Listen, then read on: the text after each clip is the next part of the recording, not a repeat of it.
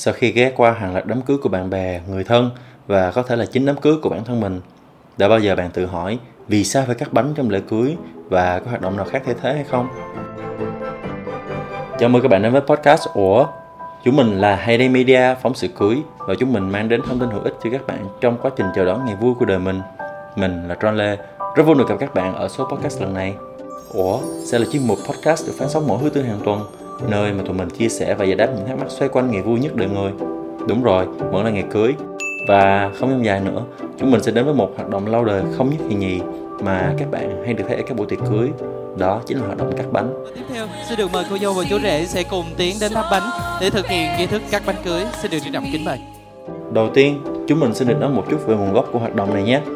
Từ thời Hy Lạp cổ đại, vào ngày cưới, chú rể sẽ bẻ vụn ổ bánh mì ngay trên đầu cô dâu để đánh dấu thời điểm kết thúc sự chinh tiết, chinh nguyên của cô dâu cũng như thể hiện sự phục tùng của cô dâu đối với chú rể.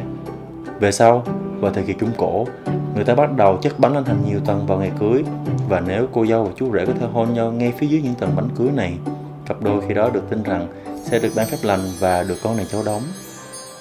Những năm trở lại đây, cùng với chiếc bánh cưới nhiều tầng đó, nhưng chú rể sẽ nắm trọn bàn tay cô dâu để cùng nhau cắt tất cả các tầng bánh, thể hiện sự chở che, dìu dắt của người đàn ông dành cho người phụ nữ của đời mình, cũng như sự mưu cầu một cuộc hôn nhân hạnh phúc và vững bền.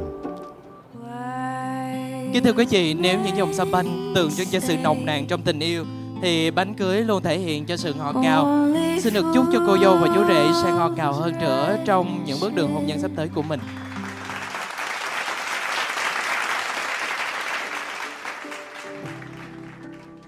Vậy, có hoạt động nào khác có thể thay thế được hoạt động cắt bánh cưới không? Thật ra là có đó, và rất nhiều là khác luôn nha. Thông dụng không kém lễ cắt bánh cưới chính là lễ thắp nến.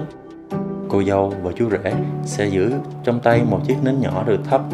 Sau đó, họ sẽ cùng nhau thắp sáng một chiếc nến khác to hơn được đặt tại lễ đường.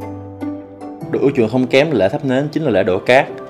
Đối với loại hình này, hai nhân vật chính của tiệc cưới sẽ cùng nhau đổ hai ly cát khác màu nhau vào một chiếc cốc chung, và nếu cả hai có con nhỏ, đây được xem là một hình thức an toàn cho bé tham gia.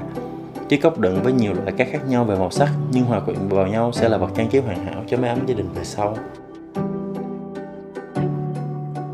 Và nếu bạn là một người yêu thiên nhiên, yêu cây cảnh, lễ tưới cây, trồng cây sẽ là sự lựa chọn hoàn hảo khi bạn có thể mang chậu cây đó về nhà, vừa là vật trang trí nhà cửa và vừa là vật minh chứng cho tình yêu của đôi vợ chồng. Ngoài ra, còn có rất nhiều loại hình khác mà thời lượng chương trình không cho phép, bao gồm lễ thắt dây, lễ rót trà của người Trung Quốc, lễ cưa gỗ của người Đức, lễ buộc tay của người theo đạo Hindu, vân vân. Nếu các bạn muốn tìm hiểu thêm về các hình thức này ở các số podcast tiếp theo, đừng ngần ngại cho chúng mình được biết nhé. Theo chúng mình, do đặc thù về địa điểm tổ chức tiệc cưới tại Việt Nam đa số là các trung tâm hội nghị hoặc các nhà hàng tổ chức tiệc cưới, và khi đó, chiếc bánh kem cưới nhiều tầng sẽ là mảnh ghép phù hợp nhất. Tuy nhiên, nếu bạn yêu thích ngày cưới của mình có một nét chấm phá nhưng không kém phần ý nghĩa, đừng ngần ngại nghiên cứu những hình thức thay thế cho lại các bánh mà chúng mình vừa nêu trên nhé.